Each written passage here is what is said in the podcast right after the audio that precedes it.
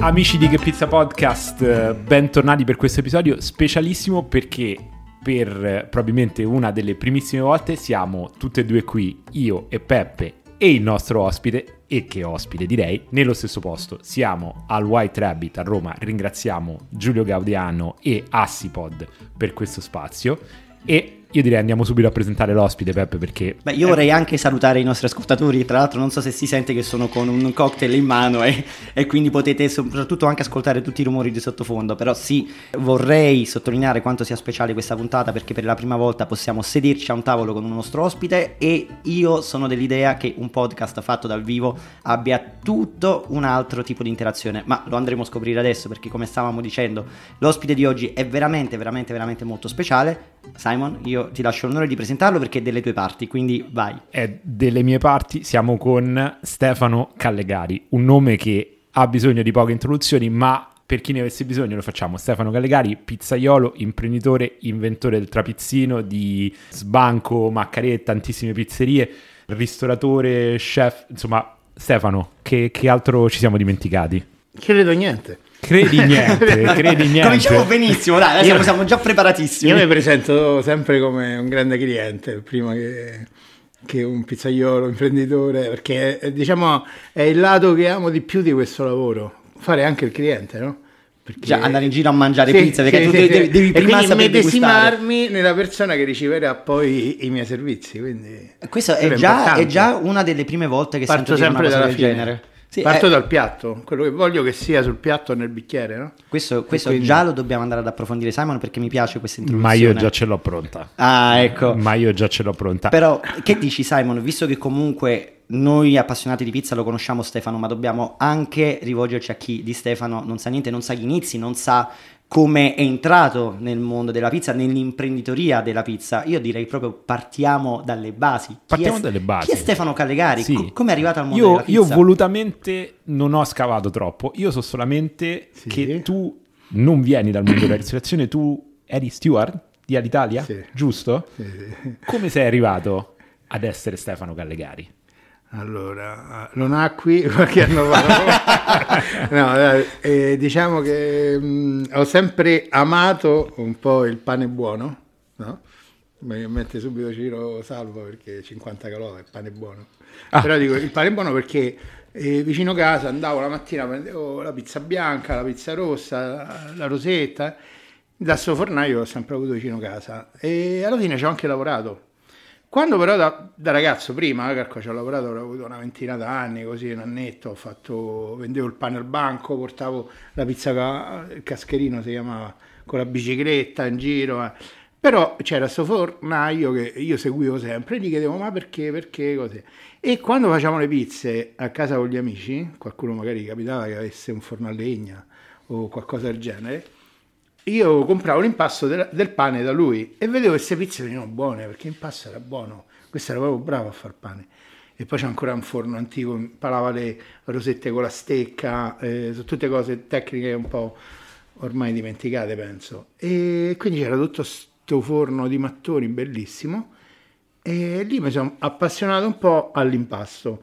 E la cosa fondamentale che sto tipo, Elio, questo fornaio mi ha insegnato era tra le tante cose l'importanza del sale in un impasto, che gli dava proprio, eh, diciamo, la spina dorsale, a prescindere un po' dalle farine, dall'impasto e tutto quanto, però e questa cosa un po' me la sono riportata appresso. Poi succede nel 92, e facevo una stagione in un villaggio, in un, tipo un, un campeggio alle porte di Roma, sulla Cassia, al Seven Hills, e lì c'era, so, la piscina, la discoteca, il ristorante, tutto quanto, eh? e la pizzeria col forno a legna. Dato che i pizzaioli sono un po' una razza, siamo belli, no? un po' mattarelli, e capitava che magari rimanevano senza pizzaiolo, perché ci avevano litigato, perché... E a un certo punto, mm, sai, era un sabato sera, questi se ne vanno e stavano senza pizzaioli, questi dovevano fare da mangiare. Allora io ho detto, guarda, se vuoi, tanto facevo un po' di tutto, se vuoi io le pizze le faccio con gli amici, non me vengono manco tonde, però le schiaccio poi col coltello e dai. Ho fatto una sera, un'altra sera, poi ho chiamato sto fornaio, dico ma come devo fare questo impasto? Insomma me ne sono imparato E alla fine ho fatto sei mesi il pizzaiolo in questo posto. Alla fine ho imparato a spiare a mano, ho imparato tante cose, a fare le tonde e facevo anche 100-120 pizze a sera. Ed erano buonissime, per- perché cioè, a me piacevano. Avevo seguito un po' il dettame di questo fornaio. E dopo ho voluto indagare meglio, quindi ho partecipato a un corso da pizzaioli nel, nel 95 e ho capito un po' più tecnicamente come era il lavoro. E poi facevo sempre serate tra amici, oppure andavo in tutte le pizzerie a chiedere, a, curiosare, pure ogni volta andavo a Napoli e entravo, mettevo lì davanti, oppure poi parlavo, qualcuno mi faceva fare una pizza, insomma ho- ho pellegrinato, ho fatto tanto pellegrinaggio per, eh, seguendo la pizza. E a un certo punto, un po' ho fatto il corso, un po' ho lavorato, mi sentivo quasi fossi un pizzaiolo. E Scusami certo se ti interrompo Stefano, sì. perché io vorrei sapere un attimo tutto questo, tutto questo percorso di gavetta che hai fatto. Sì. Di, di che età stiamo parlando? Allora, era, io sono del, del 68, Ok.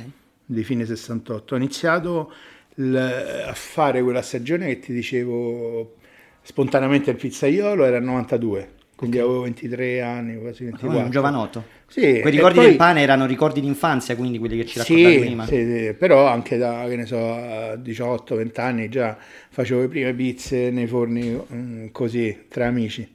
E ogni volta che qualcuno c'aveva un forno, dicevo, oh, fammi le pizze così, perché mi piaceva proprio sta cosa del- eh, della fiamma, della cottura della pizza, no? E poi andavo in giro per le pizzerie e non sempre ero molto contento di quello che mangiavo. Invece vedevo che con l'impasto che compravo da sto forno, da sto fornaio, fatta da me anche in maniera maldestra a volte, però il risultato lo preferivo. Allora dico, ma no, com'è possibile? E poi, come dicevo, ho fatto un corso, poi ho cercato, insomma, così così. Nel frattempo, in Alitalia, sono stato una decina, quindicina d'anni. Quindi c'è stato un momento Sì. proprio di interruzione in cui eh, quella era stata proprio un'esperienza Sì, temporanea, sì, poi invece sei tra- andato, hai seguito eh. un'altra carriera. Sì, sì. E poi dopo, a un certo punto, ho deciso di aprire il primo locale Così? con un altro collega. Dal nulla? Sì, dal nulla. Poi calcola che già frequentavo un po' tutta, molti personaggi della ristorazione romana da cliente. Quella cosa che ancora mi imputo come, come pregio di avere, di fare il cliente. Calcola il primo locale l'abbiamo aperto con Giancarlo Casa della Cattamagiona. Ah, Ah, ok. quindi non un nome Se qualunque. ci sente, Sì, sì, sì, e sì. lui è stato socio fino a qualche anno fa, E abbiamo venduto. Che locale era? Era Sforno, a Cinecittà. ok. È stato nel 2005, ottobre 2000. Ok.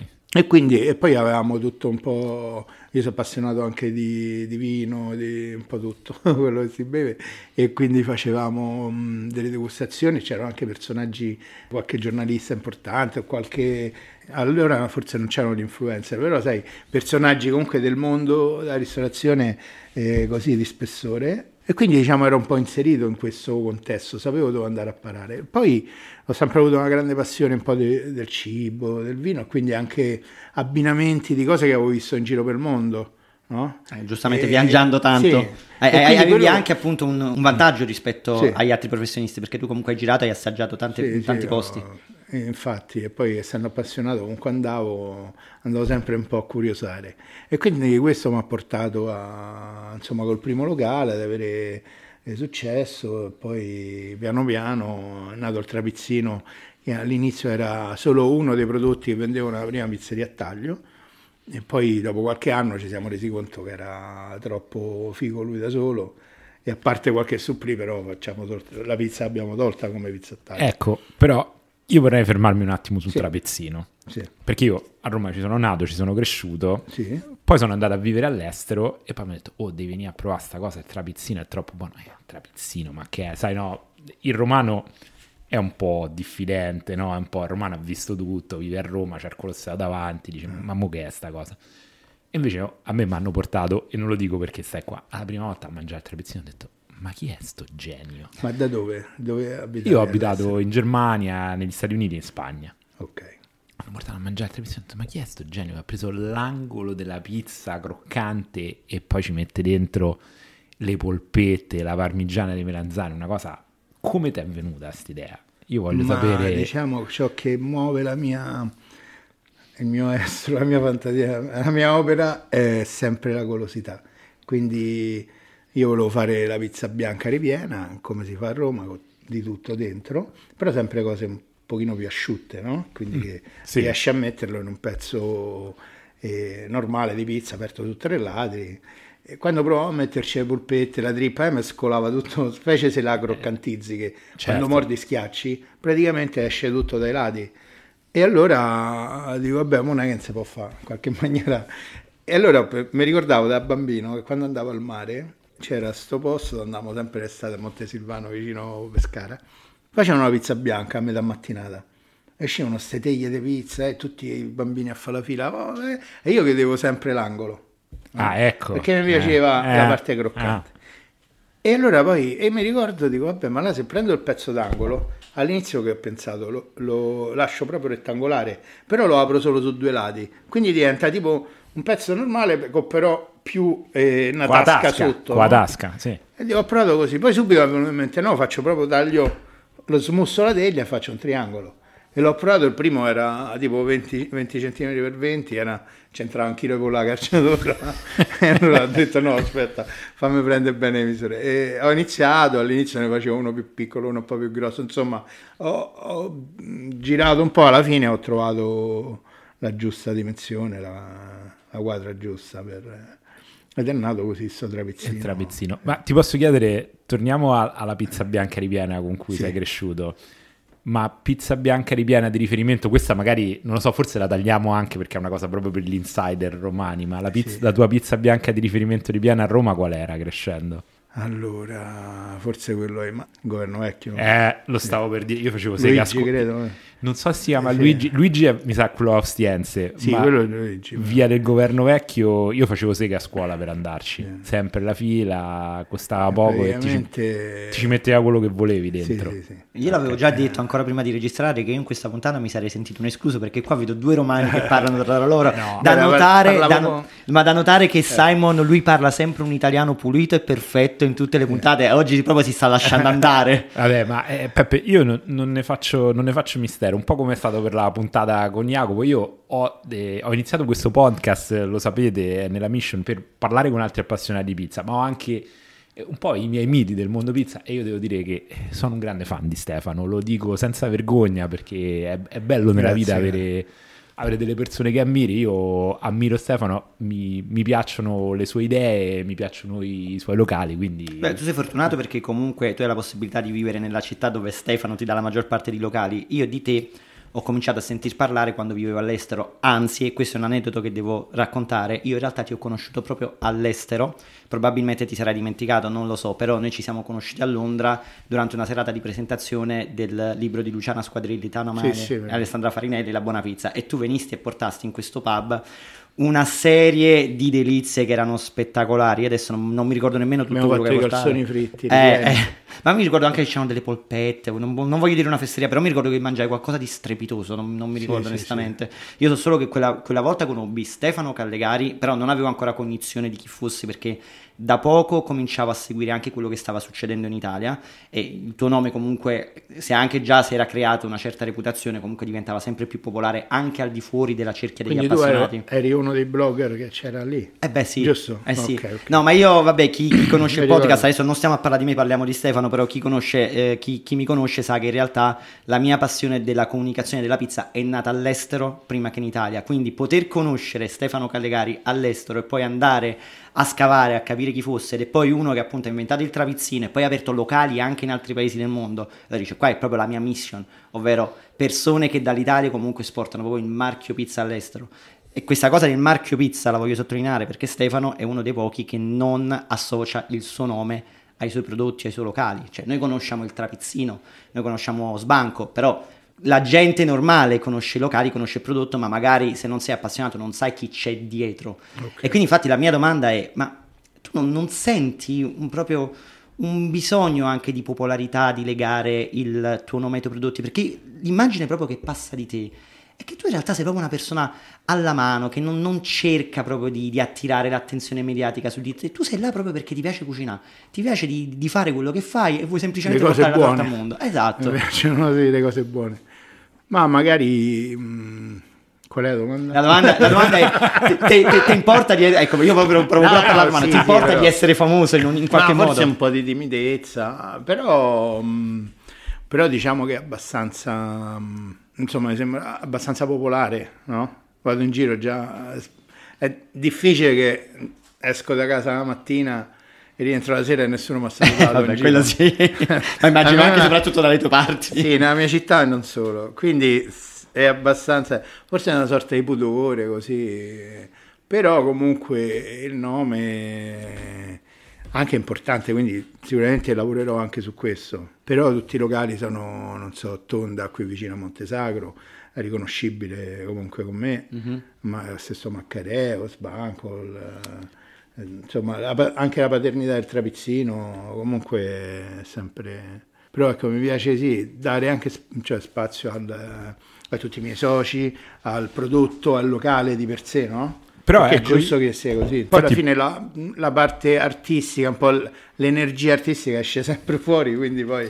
Eh, eh... Io però proprio lì volevo arrivare perché eh, mi sembra, no, insomma, tu appassionato, cliente, quindi estimatore del prodotto, importantissimo, pizzaiolo, ma poi imprenditore lo possiamo dire perché comunque eh, ormai appunto hai locali in tutto il mondo, eh, Trapizzino è, è, un marchio eh, che, che, è in tutto il mondo. Diciamo che la parte mm, sicuramente meno, nella quale sono meno bravo, forse è proprio imprenditore, perché mi appoggio sempre a soci fantastici che, che fanno quella parte lì, che invece a me essendo così estroso, guardando il lato Sei un artista tu. più ludico, magari mi viene meno bene. Però, però anche questo è importante e, e, io credo eh, una cosa che, che mi piace molto de, dei tuoi locali, della, del tuo stile, è che comunque tu non, non dai un'impronta egocentrica, cioè non è che c'è scritto sbanco la pizza di Stefano Gallegari sì, o sì, trapizzino okay. di Stefano Gallegari. A sbanco, ad esempio, c'è un pizzaiolo bravissimo, sì. che tra l'altro abbiamo anche incontrato alla città della pizza, perché ricordiamoci che questo scorso weekend, quando stiamo registrando, c'era stata la città della pizza qui a Roma, e tu gli lasci tantissimo spazio. E... Sì, assolutamente, questo poi dipende anche dagli equilibri di ogni locale, perché sicuramente tutti i miei locali si appoggiano un po' sul mio input eh, di artisti, insomma, di, di, cucinare, no? Però poi ci sono anche locali, che magari, ecco, hai citato Sbanco, che vuole essere sicuramente più una vetrina con tutte quelle spine, un locale più hype, si dice mm-hmm. così oggi? Eh, io, io, io, io, non parlo possiamo, giovane, dire, possiamo so. dire come ci pare. e quindi magari ha preso eh, una direzione. Ci sono locali invece dove l'impronta è più di quartiere o più, più rustica, no? E allora anche lì magari l'impronta mia è diversa rispetto a un altro, un altro locale. Cioè, ad esempio, Maccarè, dove è il mio socio pizzaiolo che ha iniziato con me 12 anni fa, penso, no? che un giorno venne e dice, ah, ma vorrei imparare a fare pizza, ma ha mandato un altro ragazzo che, amico suo che stava lì, eh, va bene. Ah, dico, vabbè, è venuto, eh. vabbè, ci vediamo domani alle quattro e mezza, lo vedo che torna. Allora stavo mio pizzaiolo faccia capire, questo gli va davvero, perché di solito il secondo giorno non vengono. Mi chiedono e poi gli va, perché poi devono lavorare. Eh, e invece è venuto, allora insomma si è fatto tutta la cosa gavetta, poi l'ho mandato, eh, c'era un amico, c'era una pizzeria lì vicino, l'ho mandato a lavorare lì una stagione, poi me sono andato a riviare e quindi gli ho detto ho fatto il ratto dei Sabine, no? Io ho detto che quello gli serviva, però ormai eh, a me pure stavo aprendo tonda e quindi Insomma, così è. E lui, adesso che è socio, è pizzaiolo da Maccarè, e dice: ah, Io so, la mia pigrizia mi ha dato la possibilità di mantenermi aderente alla tua pizza più degli altri. Perché dice non mi sono voluto inventare niente. Io faccio quello che mi ha insegnato te 12 anni fa. Tale e quale lo continuo a fare invece magari il mondo anche io magari no? il mondo pizza è, si è evoluto è cambiato. È nato Instagram quindi i cornicioni se non sono tutti gonfi, oddio, eh, invece lì se ne freghiamo. Può essere pure che una parte è più schiacciata, eh, l'importante è l'inter- l'intera pizza, no?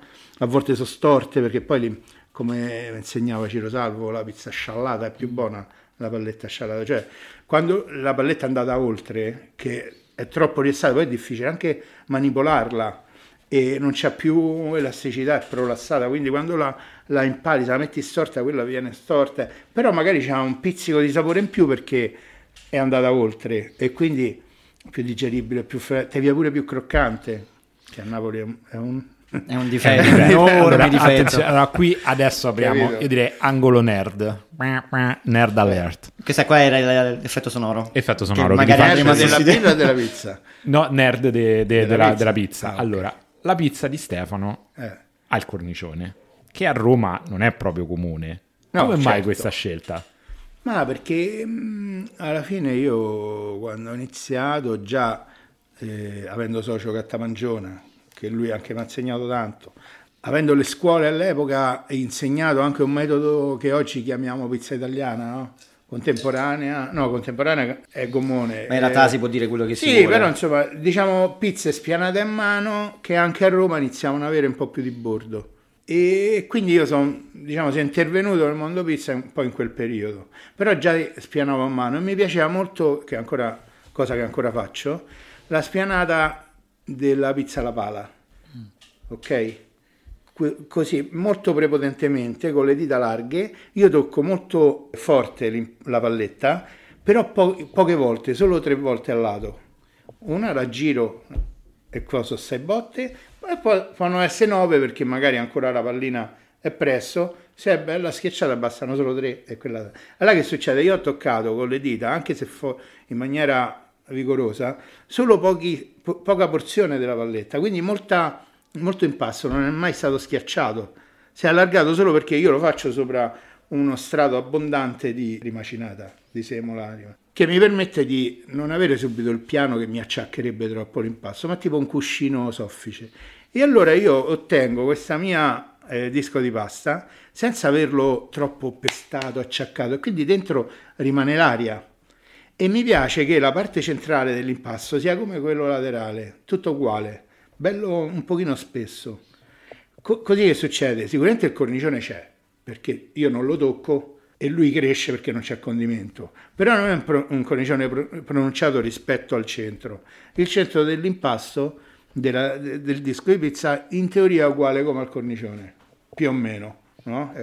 Così che succede? Se te la cuoci bene, quando vai a tagliare lo spicchio, in mezzo c'è ciccia, cioè c'è impasto, e quell'impasto se l'ha cotto bene ti regge lo spicchio dritto. O al limite lo pieghi e, e quello rimane dritto, proprio perché è una caratteristica che stando a Roma io amo avere nella pizza. Non sempre ci riesco perché quando inizi a fare sabato sera che corri corri alzi la fiamma e non riesci proprio a tostarla sotto la pizza, no?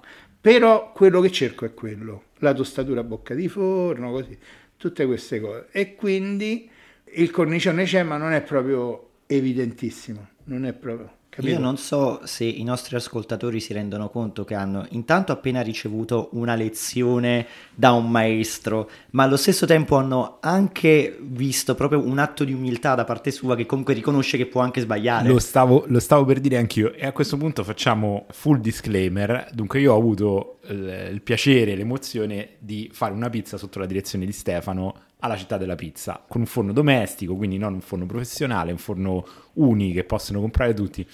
E mi ha, mi ha molto impressionato perché noi, eh, mi, mi annovero tra i pizzaioli casalinghi, siamo abituati, la pizza prima la mettiamo su Instagram e poi la mangiamo, vergogna. E No. la cosa si cerca, no? la perfezione, guardate che bel cornicione. E invece un professionista, un imprenditore, una persona che di pizze forse ne ha fatte qualcuna in media più del pizzaiolo casalingo medio come Stefano, dice ma sì, non ti preoccupare, viene così, è venuta un po' così.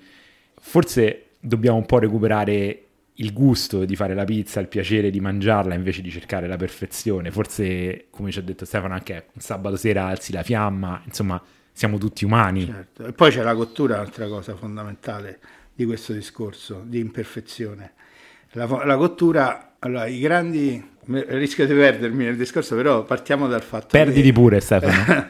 che, che ne so, Giorilli, io ho fatto un paio di volte da assistente tanti anni fa, e il grande Ca- Pier Giorgio Giorilli. scusate, eh, inter- dico, eh, Giorilli gli ho fatto un paio di volte da assistente, sai, no, fa. così, eh, solo- uno qualunque. Uno qualunque, prego, scusa E Stefano. allora che succede? Che lui, come tanti altri, eh, anche pasticceri, eh, diciamo il mondo accademico dell'arte bianca, quindi pane, fornai e pasticceri, dicono che la pizza al forno a legna è un prodotto sbagliato perché loro fanno prodotto da scaffale. Quindi che succede? Che è cotto e sta là.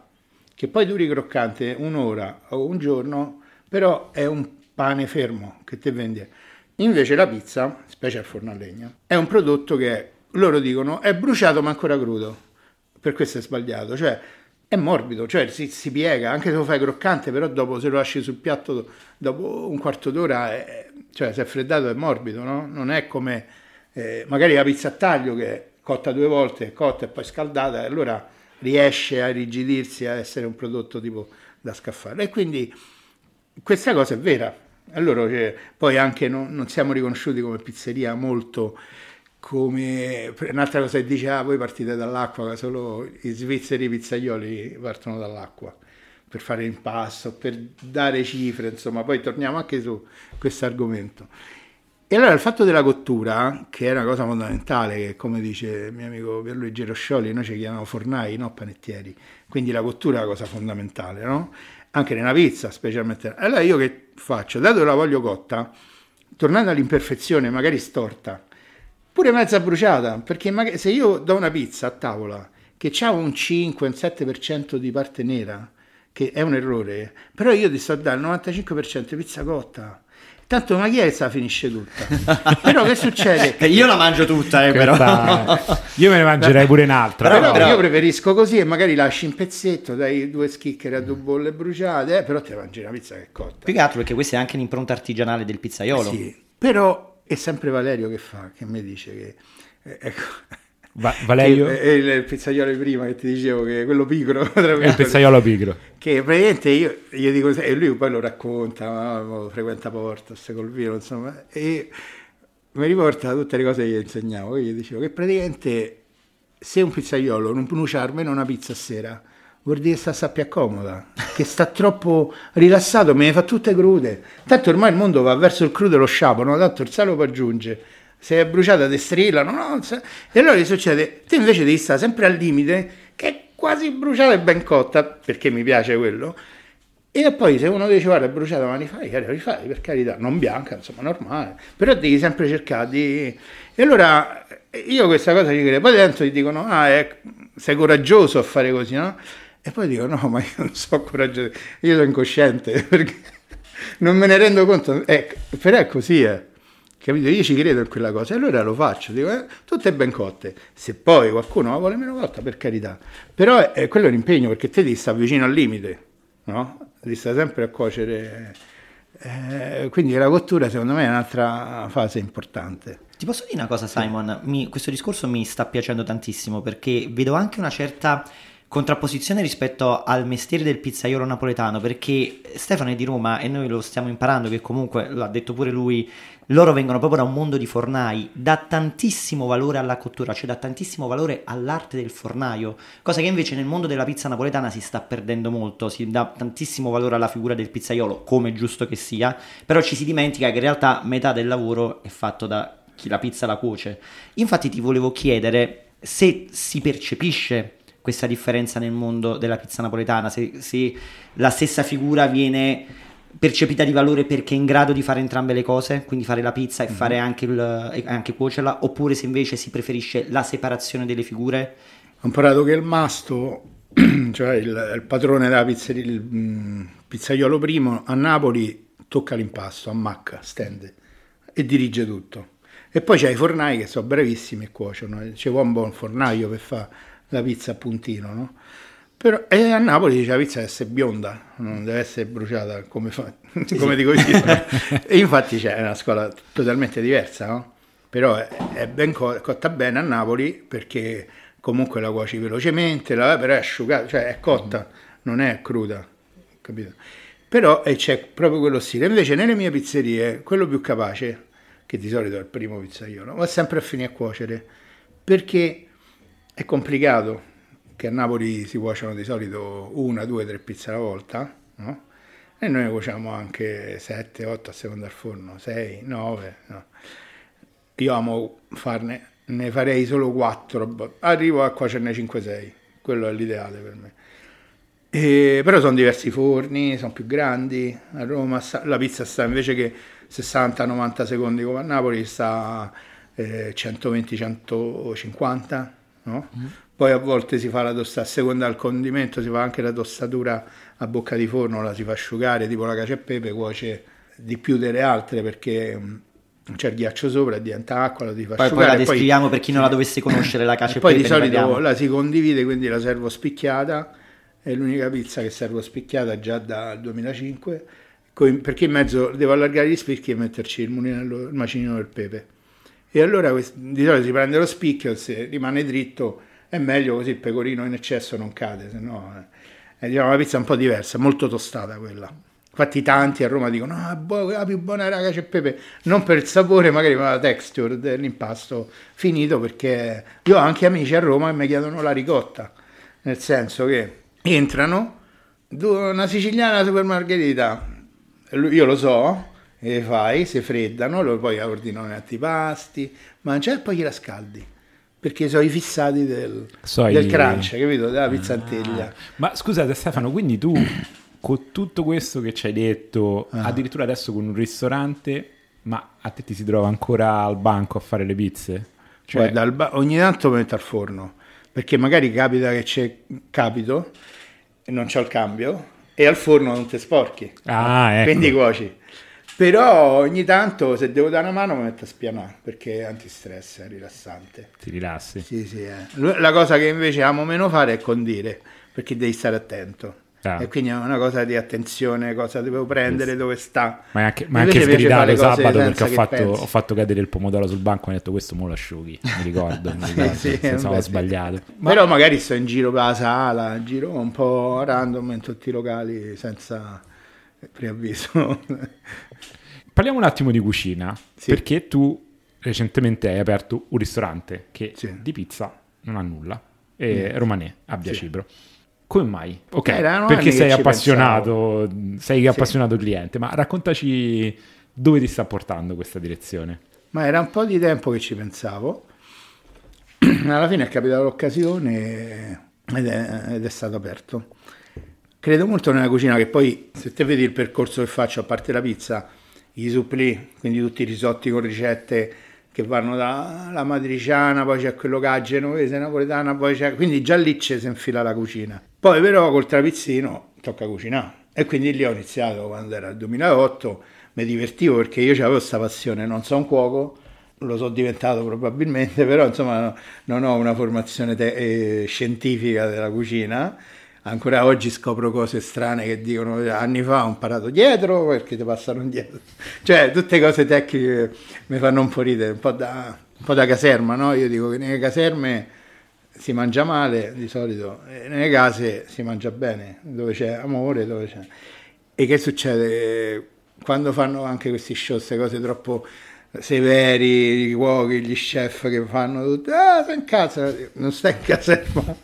Stiamo facendo mangiare una cosa che dovrebbe essere affettuosa, no? Una cosa... Poi certo ci vuole ordine e disciplina perché sennò va tutto a puttana. Tutto succede in casino. Per carità ci vuole, eh, se no la polizia, l'ordine, co- cioè è tutto, insomma... Però non per forza devi frustare la gente, oppure... Se no... Non... Cioè, vuoi dire che tu non, non ti devono dire sì, chef? no. No, come, come ti, ti posso chiamare Stefano? Sì. Vabbè, comunque sono arrivato a questa cosa perché, dicevo, non avendo avuto un'infarinatura molto professionale, però ho sempre amato cucinare, ho cucinato sempre per- anche per tanta gente, quindi alla fine eh, da fare mezzo chilo di rippa a casa, a farla diventare 20 kg, ho preso un po' la mira, quindi ci riesco a fare, però faccio sempre cose molto, tra virgolette, normali, cioè molto classiche, alle quali riesco ad arrivare. Poi la tecnica c'è sempre, però magari la tecnica di mia mamma o di mia nonna rispetto alle tecniche più scientifiche, però alla fine si incrociano perché poi quello che cerchi dall'effetto, che ne so, te dico di un runner, una busta sottovuoto, ce l'hai lo stesso quando metti il- la stecchetta a coprire il, il pentolino, no? il coperchio che esce solo poco vapore, non tanto, abbassi la fiamma. Il casino è riuscire a mettere la fiamma bassa nelle cucine professionali, come a casa che cuoce piano piano piano, che probabilmente l'umore che la verdura, la carne, il pesce, quello che è, emerge dal piatto, no? mentre sta sottocuocendo col fondo, col, che ne so, l'aglio, cioè, quello che c'è, l'olio. Se te lo trattieni dentro il tegame, quello là ti va a ammorbidire il prodotto, stufarlo poco poco, però usa la sua stessa acqua che sta dentro, che ne so, il pollo, quello che queste cose, queste tecniche sono un po' che facevano le nostre nonne, sono un po' le stesse che magari scientificamente oggigiorno si studiano e, e io uso ancora quelle. Tante volte dico sono rimasto al vinile, no? Perché tanti oggi tornano al vinile e io sto ancora tu ci sei rimasto sì, invece perché sto ancora con capito gli insegnamenti di mia mamma che Simon, voglio fare un momento ricetta adesso. Poi questo è il momento che fa impazzire Simon, perché Simon non approfitta sempre dei nostri pizzaioli per chiedere o le ricette per l'impasto, o, okay. o anzi solo le ricette per l'impasto. Io però ti chiedo invece proprio la ricetta in termini di topping. Hai nominato la cacio e pepe. Sì. Io una volta sono venuta a mangiare da te a Maccarè, l'ho mangiata per la prima volta, mi è piaciuta tantissimo, l'ho condivisa sul mio profilo Instagram sì. e delle persone che mi seguono dagli Stati Uniti sono impazziti perché non avevano mai visto una cosa del genere.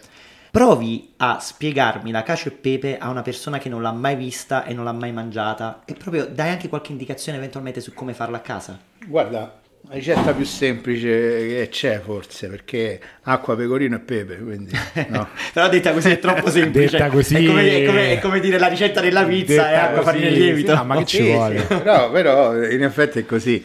Non è che ci metto oh, a Nutella con la trippa la menta cioè, però, però so, ti sei inventato un sistema però, particolare sì, sì, diciamo io cercavo di fare la cacio e pepe. Mi piace sempre essere aderente alla realtà no? se devo fare una cacio e pepe non mandate metterci il pomodoro o di metterci la mozzarella. Perché volevo che la pizza fosse tipo la pasta che c'è pepe. Allora dico vabbè la pasta come la fai? la pasta la metti nel piatto calda e umida ci aggiungi il pecorino, quello si appiccica e diventa cacio e pepe. Poi prendete, ognuno fa la sua. Scusate se interrompo, prendete nota perché io sono romano e questa cosa non l'avevo mai sentita, ho provato in altri modi. La metti umida nel piatto, scusate. Cioè, è così, è pasta scolata. No? Poi c'è chi frulla, vabbè, se lo sai, il cacio e pepe. In teoria, secondo me, la cacio e pepe nasce in osseria, deve essere sapida, piccante e grippare il palato perché ti do asciugare e far bere. Quindi era tipo Grippare il palato. Metti no? che immagina uno spaghetto, te scolli la pasta, spaghetto per spaghetto lo pani nel pecorino a secco così e quindi non riesci neanche a girarli, no? In teoria, secondo me, nella mia testa è quello il cacio e pepe, però non lo, non lo faccio per esempio a Romanè perché non sono capace, tra virgolette. Attenzione, perché fare non, un piatto sbagliato. Non sei capace a fare no, perché la, la mia cacio e pepe sarebbe sbagliata, quindi non la faccio. perché te, te, non Scusa, è cremosa idea di menù idea di menù cacio e pepe sbagliata di Stefano eh, Gallegari no, qua, qua, vogliamo il brevetto e vogliamo essere prossimi vogliamo, soci eh, del ristorante comunque, di Stefano tornando alla cacio e pepe che succede che ho detto ok voglio una pizza cotta senza sapori però con l'impasto sopra come se quando stai mangiando una margherita scansi pomodoro e mozzarella e vedi il bianco dico della tela del quadro no? il bianco dell'impasto che esce fuori caldo e umido perché il quadro perché c'ha il frame, c'ha la cornice, no? cornicione. Ma io, la differenza tra un cuoco e un pizzaiolo è che eh, lo spaghetto fa parte dei miliardi di spaghetti in giro per il mondo. La pizza è tutta unica perché ha la sua cornice, te ne fai una, ne fai una, pure se fa chiudiamo, parte dell'impasto. Chiudiamo qua, eh. chiudiamo, basta, no. questo è l'ultimo episodio del podcast, abbiamo detto tutto, abbiamo detto tutto. E quindi perché si sentono pure i pizzaioli a volte un po', eh, perché comunque fanno un prodotto che è finito, no? Io tante volte mi chiedono che consigli dai a un giovane pizza di non fermarsi al primo bravo, perché comunque fa una cosa che è buona, perché poi a fare la pizza è anche facile, se vogliamo, no? E allora ti senti subito arrivato. Invece, quindi no, tornando alla cacio e pepe, dico, ma come faccio a ottenere questa umidità senza... All'inizio pensavo, la cocio col pomodoro, giro la pizza, butto, però il sapore rimane.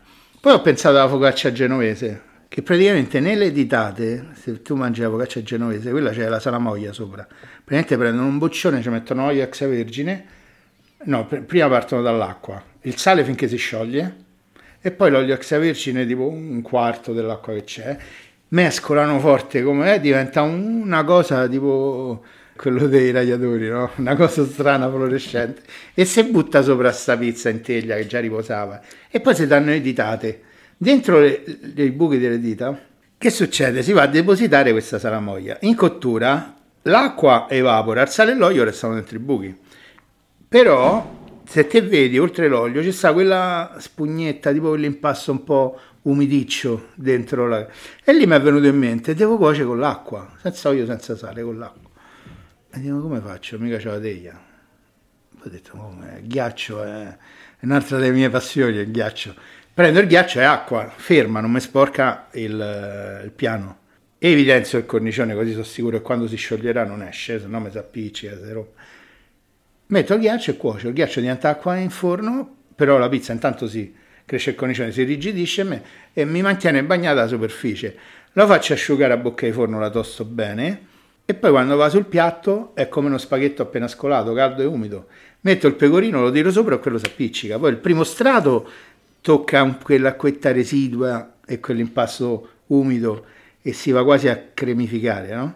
E dopo, dopo continuo io finché il pecorino lo vedo asciutto, perché il primo che cambia colore diventa un po' grigio, c'è già il pepe che è grattato dentro, perché si bagnano. Finché lo vedo bianco, bello asciutto, io continuo a metterlo, infatti tanti dicono è troppo, eh, però deve essere così, perché poi la spicchio in 8 o in 6, a seconda come è venuta, l'allargo, l'unico sgarro alla purezza è un giro d'olio extravergine, che a metà morso te lo trovi, a metà spicchio, perché comunque come fai a non mettercelo dai e poi appoggio il pepe in mezzo e la porto così. Perché ho fatto questa cosa? perché devo essere sicuro che tutti i camerieri ogni cacio e pepe si ricordassero di portare il mulinello a tavola. E sarebbe stato impossibile. L'ho reso parte integrante del piatto così non te lo puoi scordare. No, quando mordi te il pezzo che poi dico sempre quando posso che la prima cacio e pepe va imboccata perché praticamente tu mordi, senti, eh, sotto senti il crunch, il croccante, perché l'ho tostata bene, in mezzo c'è quella cremosità del pecorino che ha toccato l'acqua, l'impasto umido, e sopra il, eh, il sablé, diciamo, la cosa asciutta del pecorino freddo, cioè eh, crudo, eh, non bagnato, asciutto, col pepe sopra. Quindi quando mordi senti tutte e tre queste cose, sapidità, piccantezza e eh, grippata grippante. Sì. quello ci vuole il grippante eh, non sia mai che manchi il grippante mi posso lanciare? E quindi in, in chiama questi, la bevuta. in questi giorni è uscito Top Gun 2 Top Gun Maverick e Tom Cruise ha detto che è una lettera d'amore all'aviazione io penso che Stefano Gallegari ha appena declamato una lettera d'amore alla cacio e pepe. Lo dichiaro qui, mi permetto. E io perché... dichiaro che la cacio e pepe è il mio piatto popolare romano preferito, proprio sopra, sopra tutti. No, eh, ti correggo Peppe, popolare, il tuo piatto romano. Hai ragione, preferito. mi devi perdonare Simon. Però consigli per farla a casa per chi non dovesse avere il forno professionale?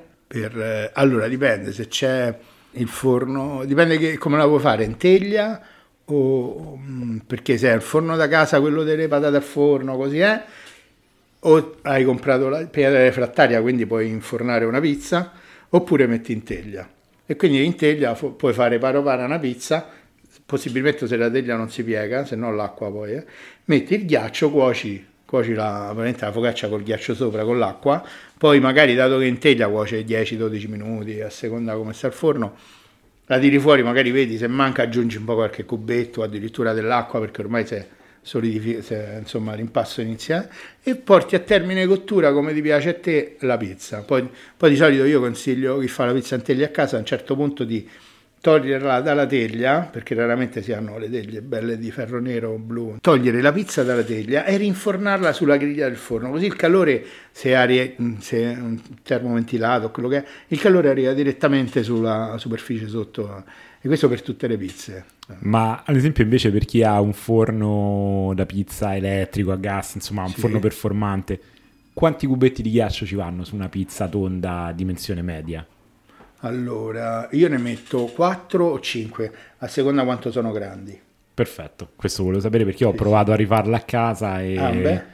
Eh, 4, 5, una volta pure 6, ma erano troppi. Mi ha scolato, è stato un po' un ah, casino. Ah, eh, Però vedi, eh, Però è... uno prova. Se invece lo fai, c'è il fornetto Ferrari che c'ha uni, eh, fa direttamente una pizza, la, eh, devi stare attento, infatti vengono sempre un pochino più piccole le altre, cacio e pepe perché non deve avere parti sottili e bolle, quindi va un pochino schiacciata, la spiano diversamente la cacio e pepe. Poi evidenzio il cornicione acciaccandolo un po', faccio proprio un bordino intorno, poi la impalo magari da sola e il ghiaccio lo appoggio quando la pizza già sta sulla pala, perché a volte il ghiaccio pesa se è grosso e ti taglia la pizza quando entra la pala sotto sarebbe l'ideale eh, tipo la neve, nel senso il ghiaccio tritato. Usarlo tipo qui andiamo, andiamo Infatti proprio... penso che questo sia il momento ricetta più bello che abbiamo più mai bello avuto. che abbiamo mai fatto. Però adesso io direi che abbiamo invece il momento domande dal pubblico. Domande dal pubblico, assolutamente. Abbiamo un nostro ascoltatore, Francesco Bianco, che voleva chiedere a Stefano.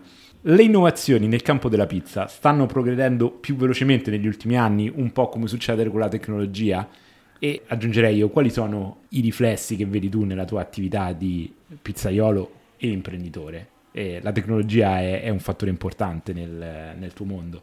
Allora, io lavoro molto all'antica, quindi ho i forni che non girano, ho l'impastatrice che va solo a una velocità, cioè tutte cose perché faccio un tipo di pizza che segue un po' lo stile ciò che ho imparato dai napoletani, non solo dal mio fornaio, eh, e ho coniugato un po' le cose, quindi non vado mai a incordare l'impasto, quindi deve girare piano piano, aggiungo la farina un po' alla volta, dopo la prima crema iniziale, tutti i gesti arcaici, no? antichi proprio perché cerco quello. Però sicuramente la tecnologia già pensi ai forni elettrici fantastici. Questi che lavori come un forno a legna che non, non devi aprire e chiudere la bocca, prima cosa comoda, e poi hai temperature veramente elevate e comunque una costanza di cottura fantastica. Già questa tecnologia è stata una rivoluzione, perché te andavi a queste fiere e e c'erano i miei amici napoletani, tutti quanti, dico no, io la pizza non la faccio senza forno a legna, no.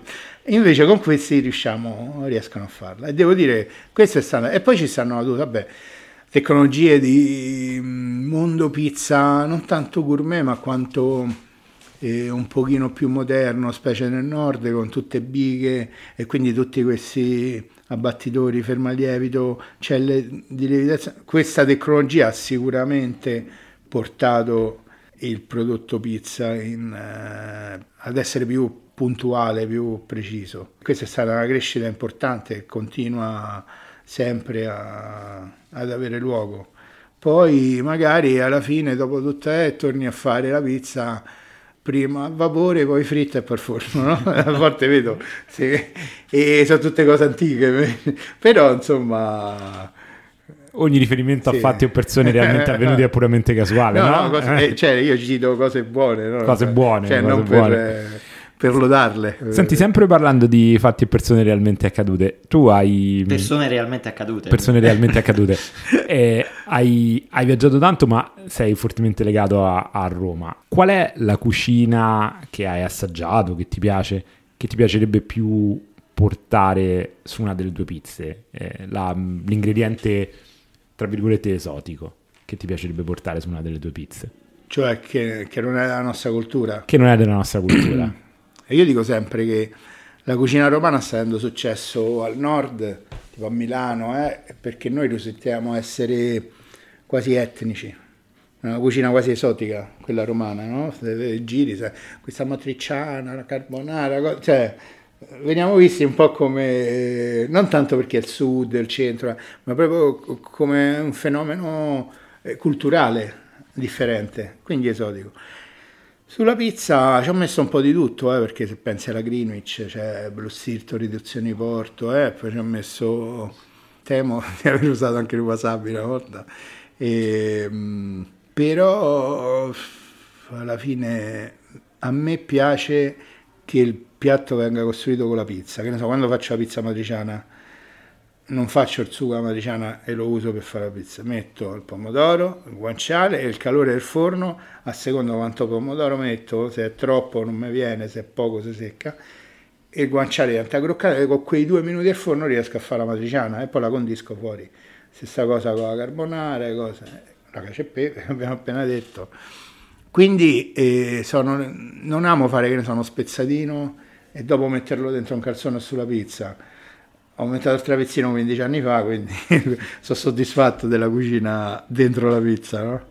Quindi sopra, non so, eh, io quando feci la prima volta la pizza in bocca, chiamata pizza in bocca, che viene dal salto in bocca alla romana, al posto della carne sotto c'era pizza ovviamente, poca mozzarella, tante foglie di salvia e poi eh, il prosciutto crudo e dicevo nel 2005 faccio uno shabu shabu nel vino bianco, eh, gente mi vedeva. Io l'avevo visto Gambero Rosso Channel da cosa, Moreno Cedroni che andava a mangiare, no, shabu shabu, poi andandoci a un piatto che ho mangiato, sono delle fettine carne o di altro, sottilissime che solo con le bacchette, passandole velocemente nel brodo bollente, cambiano colore, si cuociono e poi le condisci come ti pare e le mangi. Quindi è veloce veloce significa. E f- così faccio la tecnica che uso per fare per proteggere la fetta di crudo che va in cottura in forno, che è assolutamente un errore cuocere il prosciutto crudo, però per il salto in bocca è giusto, quindi è, è buono capito? e lo proteggo col vino bianco. Io l'ho mangiata questa pizza e effettivamente è buona. È Senti, buona. e eh. invece chef italiani o soprattutto internazionali, visto che hai viaggiato tanto, a cui ti ispiri oppure che stimi particolarmente? Ma ne conosco tanti. Vabbè, non fai torta a nessuno se non fai qualche sì. nome. Che te devo dire? Sicuramente Tassa è quello che se ancora si cucina in Italia, grazie a lui perché cucina davvero. Non voglio dire tutti la zucca, cioè, ho capito, già fatta. no, no, vabbè, ma tanto no, vabbè, uno va. si dimentica sempre qualche nome, magari pensa di fare un torto, no, però... però... E poi che te devo dire? Anche, anche dell'estero, eh. Sì, quello spagnolo sulla griglia, non ci sono mai stato, però insomma ho capito. E dai, qualcuno a New York, qualcuno New York. Eh... Mi viene da pensare perché comunque tu hai girato tanto sì, e hai sì. anche avuto attività all'estero in paesi sì, come questo, quindi sicuramente avrai avuto modo di anche mm. conoscere persone di un certo calibro nel campo della cucina. Come no? New York, però, dove mi piace mangiare, insomma, manco chi è lo chef, è Minetta Tavern. Ah. Ci sono de- è eh, fighissimo. È un posto ah, tipo Green, Greenwich, ma è un posto se vogliamo un po' francese, ma praticamente fa carne, bistecca, eh, però entri c'è sto bar fantastico, tutti questi che devo prendere da champagne, sherry cocktail, cose, e poi una sala elegantissima, fighissima, però la mano... E lì mangi carne, va bene, America sai, la carne. La prima volta vidi il, eh, l'osso tagliato longitudinalmente con dentro il midollo, no? arrostito, accanto a una bistecca fantastica. Se no, sicuramente eh, cucina giapponese, però lì è più importante il prodotto che la mano si può dire, dico una stupidaggine, no, no, no, non lo so, eh, però insomma il sushi sicuramente sì, è deve essere a tagliare 90% quanto, però prodotto, credo certo. che eh, poi sicuramente ci saranno nomi che però non conosco. E... Questo perché tu rimani sempre concentrato su quello che mangi e non su sì. chi te lo porta. Sì, sì, no, però eh, che ne so, pesce, Pascucci è bravissimo, amo sempre andare da lui. No? Tra l'altro non è la prima volta che viene nominato in questo podcast, anche sì. altri, beh ragazzi di Sancio di Fiumicino Come no? beh c'ha tanti amici ci hanno detto che è, è, uno dei loro sì, fari, sì. Pascucci, è un ristorante di pesce. A Milano vado sempre da Mattia Sperdomo molto volentieri, eh, a chi sto facendo torto? Cioè, Stella- mi chiedevi stellati, giusto? no, no, ti chiedevo, anche... ti chiedevo, in generale. Ah, no, che ne so, ma Trippa, è... Diagorosi, un sacco di amici. Cioè, anche qua a Roma, fantastici. Queste sono sempre quelle domande un po' difficili perché uno pensa sempre, ah, mo se non ho detto quella persona, poi quello mi chiama al telefono, ma perché non mi hai nominato nel podcast? Però, certo, certo. però io mi sono stufato di andare a mangiare fuori. Eh. Ma Stefano, stasera ti arriviamo a casa. Ah. alle otto e mezzo sì. così improvvisamente ci arrivano questi due posso fare solo un caffè c'è la cucina a casa c'è, niente, c'è la cucina a casa e io vivo per strada non sto mai a casa ci dormo e basta sì. Mannaggia, non ci cucini niente, ci porti a cena fuori. C'ho la lice elettrica. niente, ci porti fuori. Niente, vabbè, non, non, ci invita a casa. Se, vengo a casa tua. ah, se vieni a casa mia, che Faccio, mi fai? fai? No, fai tu la pizza, sai. Faccio io la pizza. Con la supervisione di Stefano che ti cazzia. O una carbonara. No, mi sento più tranquillo che la eh, carbonara. Ecco. Se no vieni da Romanè e Stia, o, o, le, le fettuccine eh, al tortellino, sì. ad esempio. Però Simon, eh, io direi, visto che a questo punto a quanto pare sembra che se andiamo a casa di Stefano non, non, non si mangia, si prende solo il caffè, io direi dai, avviciniamoci alla chiusura, almeno che tu non abbia altre domande. O una sola, però, però, però poi, no, poi c'è quella successiva che tu sai. Chiusura. Che, tu, sì, sì. Che, che, poi ci porta alla domanda di chiusura. Ed è, tu hai detto, il ghiaccio è una tua grande passione, sì. ma parliamo di ghiaccio nei cocktail o di ghiaccio sotto forma di gelato? Dici, c'è qualcosa che ci vuoi dire e non ci hai detto? Ah no, no, il gelato è solo freddo, non è ghiaccio. Ok. Ora ho la fortuna di avere il gelato dell'amico Marco Radicioni di Odaleg. Lo Anche... vendiamo in un chioschetto nostro a Maccarese. Anche lui. È fantastico, fa delle cose... No, il ghiaccio è una, una passione anche materica, cioè...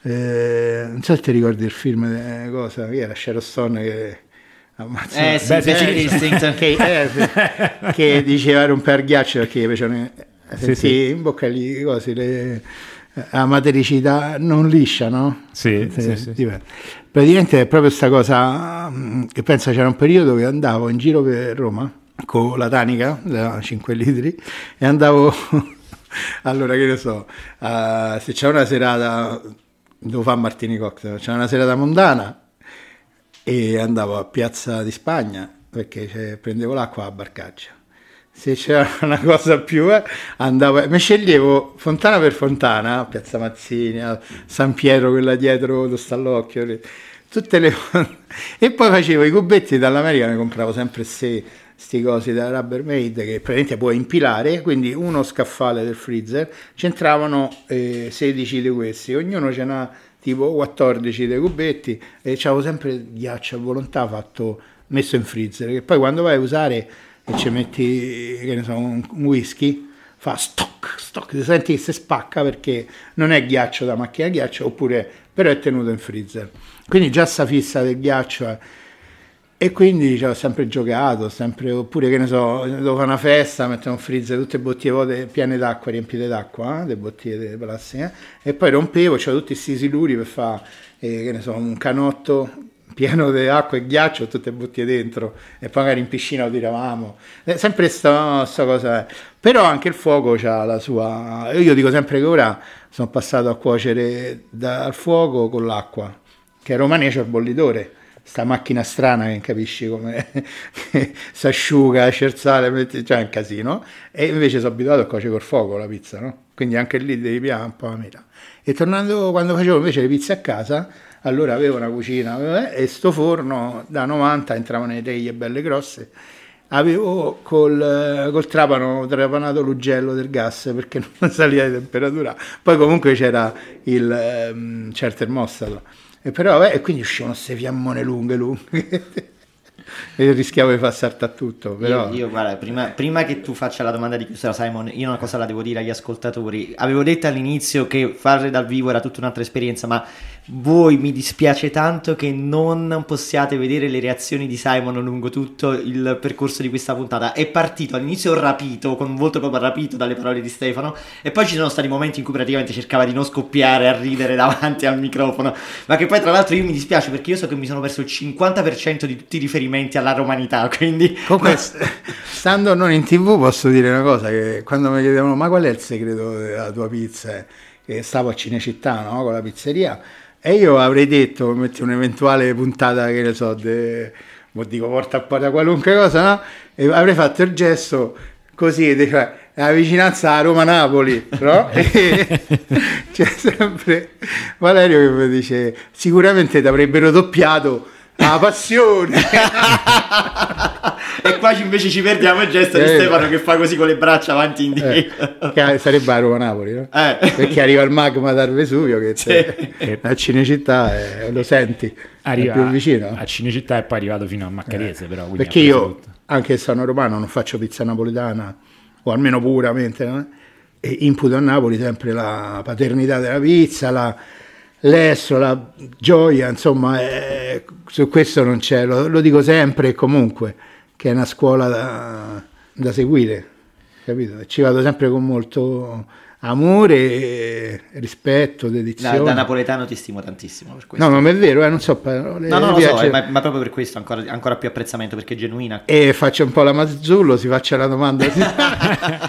quando mi chiedono, mi faccio la domanda solo, quando mi chiedono qual è il tuo più grande riconoscimento che hai avuto nella tua carriera da pizzaiolo, quando, la cosa che ti è piaciuta, che ti ha reso più orgoglioso è essere proprio accettato dai vari, mo qua riscordo qualcuno, però i vari Sorbillo, Coccia, Ciro Salvo, i fratelli, cioè tutti gli amici napoletani, pizzaioli, e, e, essere, prima li vedevo tipo delle star, no? E poi mo sta tra di loro, cioè per me è una gioia incredibile. Questo è bellissimo, questo è un altro atto di è umiltà vero, eh? fa- favoloso. No, ma è vero. Eh, io, cioè, allora, potremmo andare avanti all'infinito. Stefano, ma lo faremo un giorno, Un eh? giorno lo faremo. Stefano ha da fare, quindi dobbiamo andare in chiusura. E quindi ti devo fare la domanda tradizionale che facciamo a tutti gli ospiti. È, però ho paura a farla perché potrebbe durare un'altra ora. È progetti per il futuro? Chi lo sa, escono fuori all'improvviso, manco te ne accorgi. Cioè tu ti svegli però, una mattina e dici... Ma, no, oh. magari capita, che so, tra il locale giusto, oppure... Però no, cerco di... anche il diciamo, Covid ha dato una mano a fermarsi un attimo e dare una sistemata un po' a tutto, a ri, insomma... Riequilibrare a rifare i, i, ferri, come dicono, rimettersi un attimo... Affilare i ferri. Eppure eh. tu proprio uscendo dal Covid hai aperto Romane, hai aperto un ristorante, forse mo- uno dei momenti Sì. più difficili per la ristorazione Sì. a, a livello globale. insomma. Erano anni che ci pensavamo di aprirlo, alla fine è capitato il locale, abbiamo fatto. Quindi diciamo i progetti per il futuro... Ti qualsiasi svegli la cosa- mattina e fai qualcosa. Qualsiasi cosa. Vediamo, potrebbe esserci sempre qualcosa che bolle in pentola, però vediamo, vediamo. Benissimo. Beh, Stefano, io non, non posso fare altro che ringraziarti. Era, credo, da mh, penso dal secondo minuto in cui ho aperto questo podcast che avevo sognato di intervistarti.